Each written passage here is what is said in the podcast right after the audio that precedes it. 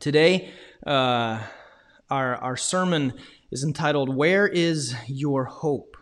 It's going to be from 1 Peter chapter 1, verses 13 to 21. This week and, and for much of the summer, we'll be continuing through 1 Peter. We're still in the first chapter this week, though, obviously. Uh, last week, we saw how Peter spent the opening part of his letter encouraging the scattered church in what has been done for them. He outlined how the Trinity, the Father, Spirit, and Son, were at work in the life of the believer. He rooted them in the truth of God's provision for them. He rooted them in the truth of what, he, what has been done for them. Today we'll be looking at how Peter roots the works of the Christian and the future of the Christian in the hope of the Christian. May we continue to be encouraged by the words of Peter to a scattered and hurting church as we, the church, sit scattered and hurting in a world that is broken. We read the word of the Lord. 1 Peter chapter 1 verses 13 to 21. Therefore, with minds that are alert and fully sober, set your hope on the grace to be brought to you when Jesus Christ is revealed at his coming.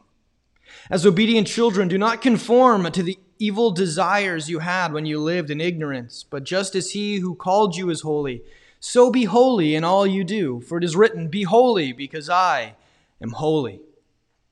Since you call on a Father who judges each, per, each person's work impartially, live out your time as foreigners here in reverent fear.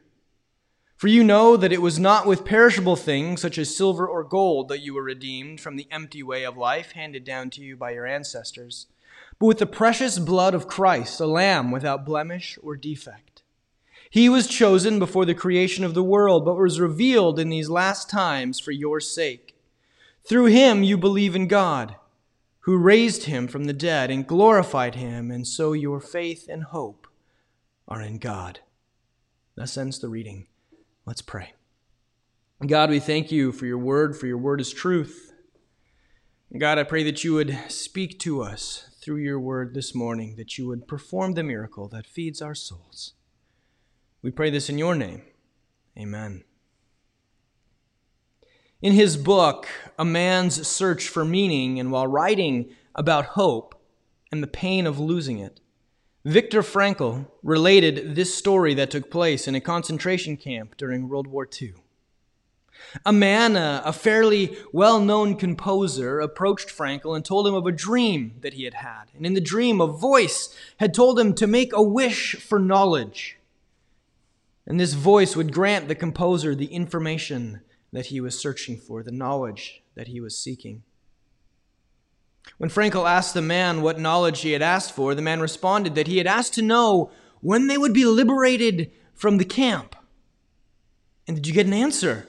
pressed Frankl. March 30th, came the whispered reply. Well, as the days and weeks went by and March 30th steadily approached, it became increasingly apparent that it was incredibly unlikely that they would be set free from the concentration camp on March 30th. And when March 29th rolled around, the composer became suddenly ill. On March 30th, he became delirious and lost consciousness.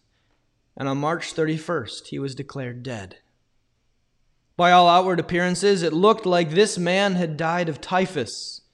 But to Frankl and those who know how close the relationship is between the state of mind of a man and the immunity of his body will understand that the sudden loss of hope can have a deadly effect. Hope. Hope is a powerful thing. And we understand that, don't we? In the beginning of March, as, as the virus that had once seemed so far away, that had been sweeping other parts of the world, that had finally landed on our own shores, and as this virus began to make its presence felt, there was a general understanding of the need to flatten the curve to stay in our houses and, and self quarantine so the virus wouldn't spread as fast. And we understood that concept and, and that the purpose was to keep our healthcare facilities from being overrun. When I picked my kids up from school on that last Friday, I had thought that they would be out a couple of weeks, probably until like just after Easter break. But then they would be most likely going back to school and the curve would be flattened. But as we all know, that has not been the case.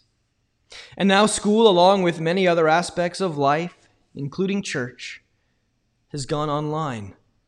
And every time it looks like we've about come to the finish line and, we can start moving things forward, that we've lasted to the, to the next date and, and we can begin to reopen, that we can begin to get back to our lives just a little bit or, or in some form or fashion, then the goalposts get moved again. The date gets pushed back and we are told that we'll be flattening this curve for some, for quite some time longer. And so we've been making it through. We've been dealing with life. And we're focused on the light at the end of the tunnel, but the tunnel just keeps getting additions. And it becomes depressing. And we're assaulted on all sides by different people, different news sources, different opinions telling us what we should be thinking or believing about reopening, about masks, about the virility of the virus itself. Some tell us that, that we are sheep, and some tell us that we are being good neighbors. Mixed messages and, and deception, they abound. They're, they're everywhere. We're, we're told to listen to science, but then there are scientists on either side of the discussion. Do we listen to the loudest voices? Do we listen to the voices that sound better to our ears? There's so much confusion and so many mixed messages and cross signals, it's hard to know who or what to believe.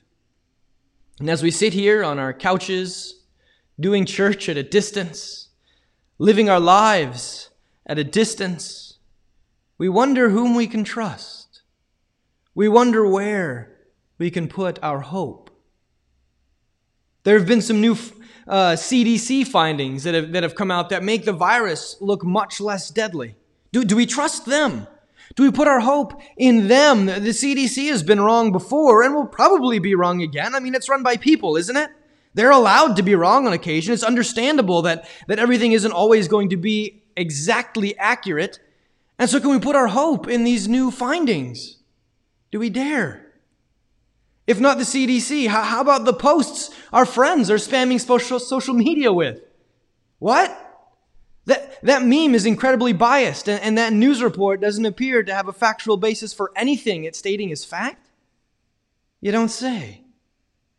Speaking of, of the news, do, do we hope or do we put our hope in news sources that seem more intent on making us angry at our neighbor than they are at providing factual, reliable information?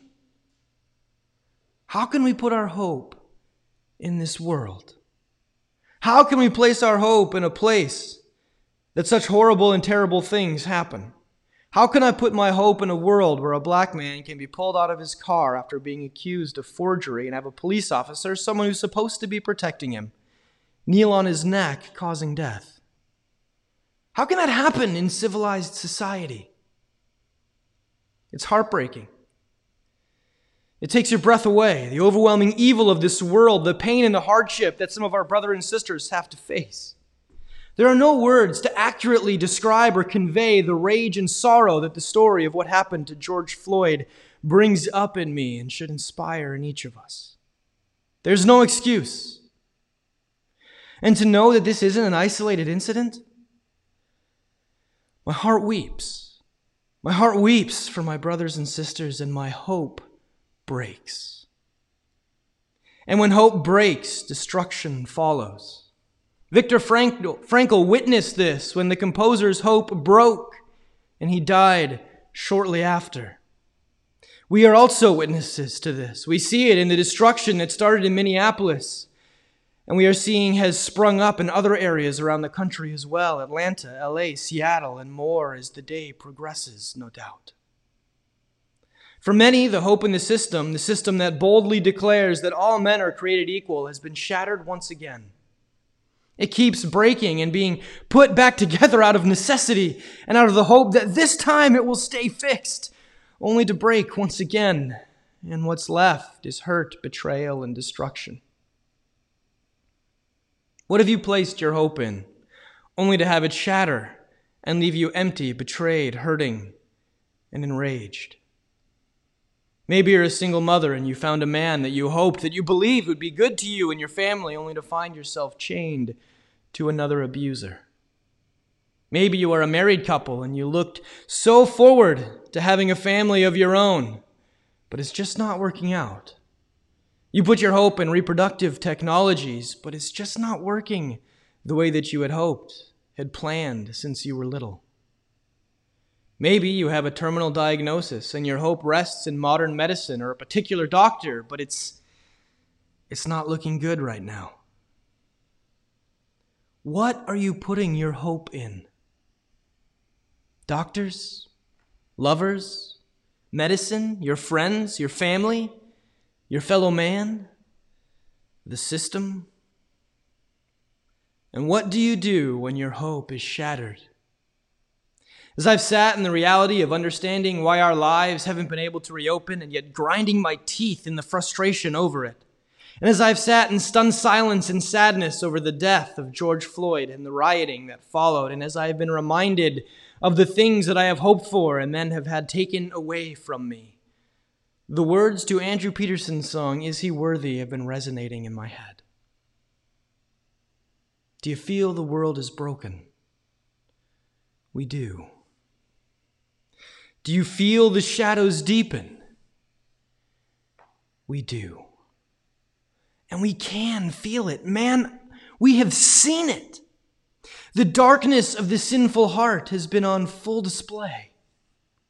And as we sit in the brokenness of the world, the brokenness of our own hearts, let us rest in the hope that Peter calls the scattered, lonely, and hurting early church to rest in. Let us rest in the hope that does not fail, in the hope that will not be taken away. Let us rest in the hope that we have in Christ Jesus, our Lord and Savior. Therefore, Peter writes, with minds that are alert and fully sober, set your hope on the grace to be brought to you when Jesus Christ is revealed at his coming. Church, where is our hope? Our hope is not found in our doctors or our lovers. It's not found in medicine. It's not found in our friends or family or our fellow man. And it's certainly not found in the system.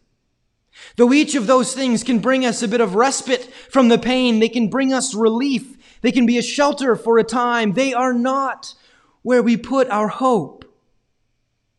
And the answer to our hope is not found in our actions either. It's not found in our works. Our hope is not in what we have earned or in what we have done, but in what Christ has done for us. Our hope, Peter tells us, is to be found solely in the grace of God. This is the hope we rest in. This is the hope that will not fail. This is the hope that will never let us down or betray us. And it is out of this hope that Peter is calling us to live. He urges us to be obedient children, to let the hope of the salvation that we have in Christ transform us so that we are not conforming to the world, not conforming to this place that we live, but that we would exist here as foreigners, as people who do not belong. Be holy, Peter writes. And we tend to think that this means that we need to focus on our personal holiness our personal piety. But really, God is saying that because of He who has declared us to be holy children of God, we can go and give ourselves in the way that Christ has done. It is a far more holy act to serve our neighbor than it is to focus on how holy we ourselves are. It's like what Martin Luther said oh so long ago God doesn't need your good works, wrote Luther but your neighbor does. And our neighbor does. This is incredibly clear in the hurt and pain being expressed all over our country, but it extends past standing up against racism. Let us live out the holiness that Christ has given us, the righteousness in which he has covered us. Let us live in it, let us live it out in service to our neighbor through proclaiming the truth of God's word to them, that we would serve them, that we would pray for them, that we would love them. Through the power of Christ, may we be little Christs to our neighbor, that God might be glorified, that others might come to rest in the hope that we have in Christ. And we can live this hope, live out this hope boldly, for this hope does not perish or fade Peter reminds us that so often we try to pay our way with perishable things. Money can get you a lot of things, right? Like it can get you a lot of awesome stuff. If you're my kids and you have a lot of silver and gold, man, you are hitting up Target and buying all the Legos and, and a, probably a couple video games as well. Money can get you a nice car, a fancy house here on this earth. Money can get you security here. But silver and gold are perishable. They do not hold their value. They're subject to inflation. They wear down. They can be misplaced. They can be stolen. They can be destroyed. And they cannot purchase redemption. They cannot purchase forgiveness. They cannot purchase the hope that will not fade. For Peter writes that we were not redeemed, we were not given this hope because of what we could supply. We were not given this hope because we could afford it. We were not given this hope because we could earn it or deserve it. We aren't given this hope because we tune in every Sunday or because we swear less than some other people that we know. This hope was purchased for us. This hope, this price was paid for us. And it was not purchased with gold or silver, but with the precious blood of Jesus Christ. His death on the cross for the sins of the world, for your sin and for mine, was the price, the cost of our redemption. Christ's work for us paid the price. And the work of Christ, the work of God, does not fade. It does not go away. Christ's blood does not lose its potency. It doesn't get stale. It doesn't get flat. It is and will be forever effective. It will not expire. And we can rest in that. We can rest in the finished work of Christ for us, for today, for tomorrow, and forever. And as Peter writes, it is not perishable. And what's more, Christ's blood does not lie to us. It doesn't claim to be free, to be a free gift, and then give us a list of things to do to access it or to keep it free. We do not participate in our salvation. Our hope does not rest in what we have done. And what a blessing that is. For there is so much that I have done that would disqualify me from receiving this everlasting, unfading hope. But again, our hope does not rest in what we have done. Instead, it rests in what Christ has done. For as Peter writes, through him you believe in God who raised him from the dead and glorified him. And so your faith and hope are in God. Through Jesus and because of Jesus, we believe in God, and so our faith and our hope are in God. And that's just amazing, isn't it? It's incredible. It's fantastic. Our redemption has been purchased for us. Our hope has been purchased for us and purchased in spite of us. It's just incredibly amazing. And Peter tells us to, to sit in awe of us, of it. He uses the phrase reverent fear, which is like a, a deep awe. So sit in awe of God's love for you. Sit in awe of His grace and His mercy poured out over you. Be in awe of the hope that He has established and the hope that He has given you.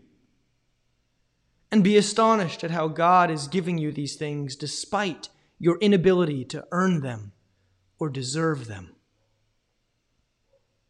As I close the sermon this morning, I thought it would be fitting to look again at Andrew Peterson's song, Is He Worthy?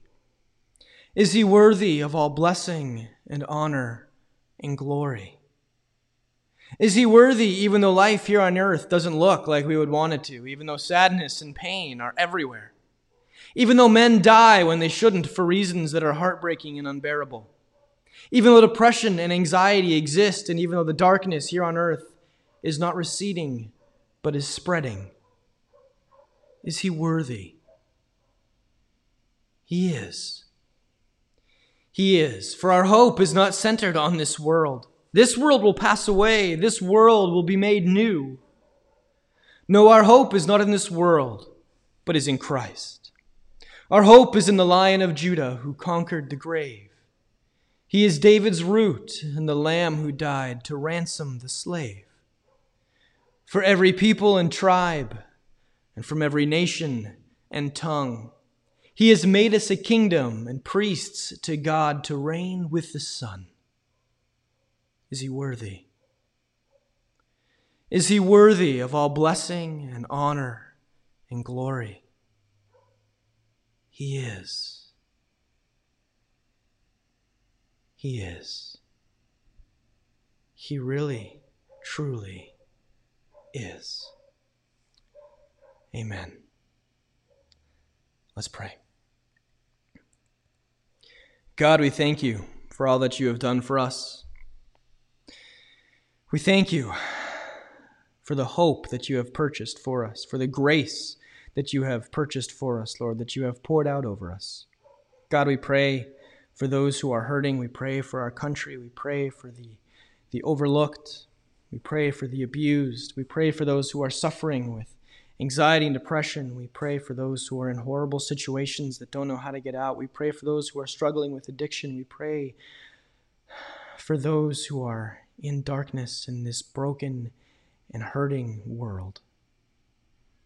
God, I pray that you would use your church, that you would use us to be lights in the darkness, that we would boldly proclaim the truth of your death and resurrection and what that means, the hope that that brings to all who receive it.